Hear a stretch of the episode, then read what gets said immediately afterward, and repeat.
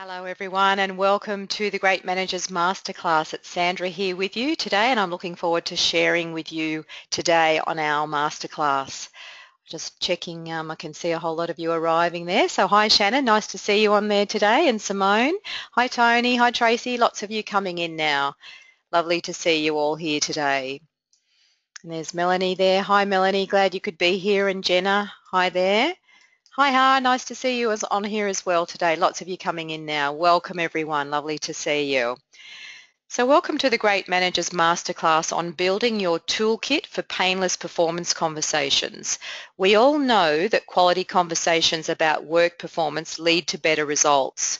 However, far too often, things like our emotions or procrastination and getting tongue-tied or talking too much, all of these things get in the way of us having the type of skillful conversation that we really want to have.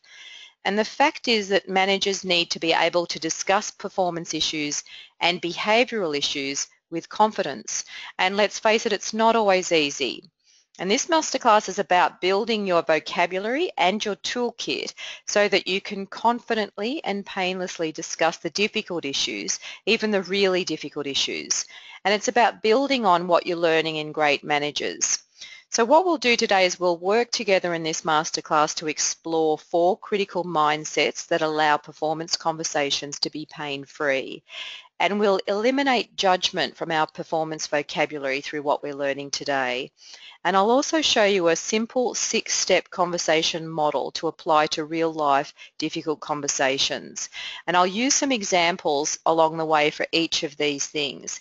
Now, what I won't be covering today is disciplinary action. That's quite a different approach, so we won't be covering that today. So what is a painless performance conversation? It's a conversation that achieves progress towards an outcome. It's a conversation where you're talking about an issue of concern where the outcome is uncertain and the situation requires your influence. It's a conversation where you're separating actions from attitudes, you're focusing on evidence and facts, you're using curiosity to expand possibilities, and you're creating ownership. Now there will be emotions present. It is not possible to leave the emotions out of a performance conversation. Human beings are emotional creatures. So the pain diminishes from these sensitive conversations when we focus on helping the other person, we focus on moving forward, and we focus on making progress. So a painless performance conversation is one where you care about the other person, you care about the issue, and your success and theirs is dependent on things changing. So let's contrast that a moment by looking at the opposite of what we're trying to achieve, that is a painful performance conversation and why it's painful.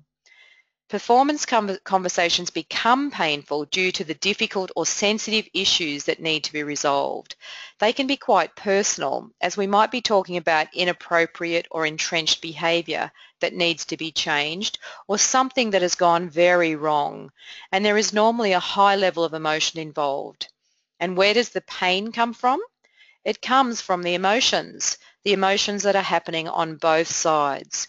So emotions like frustration or anger or uncertainty or disappointment or being wrong or feeling ashamed or feeling guilty or from avoidance and the tension that is built up from the avoidance and of course from defensiveness.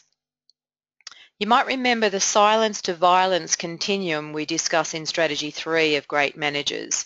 So these conversations can easily shut down go to silence, or flare up, go to violence, like you can see in the picture there. So difficult performance conversations could be about complaints from a customer, inappropriate behaviour, perhaps someone's not contributing the into the team, not pulling their weight, or any other pattern of behaviour that is impacting on others or your results. It could be about really big mistakes that have been made or breaching company policy. So somebody could be using company cars inappropriately or there could be a staff member who couldn't be located for hours during work time. So when you think that you've set clear expectations and an employee has behaved in a way that doesn't meet your expectations, your conversation needs to focus on the gap between what you expect and what you're experiencing. You want to bridge that gap.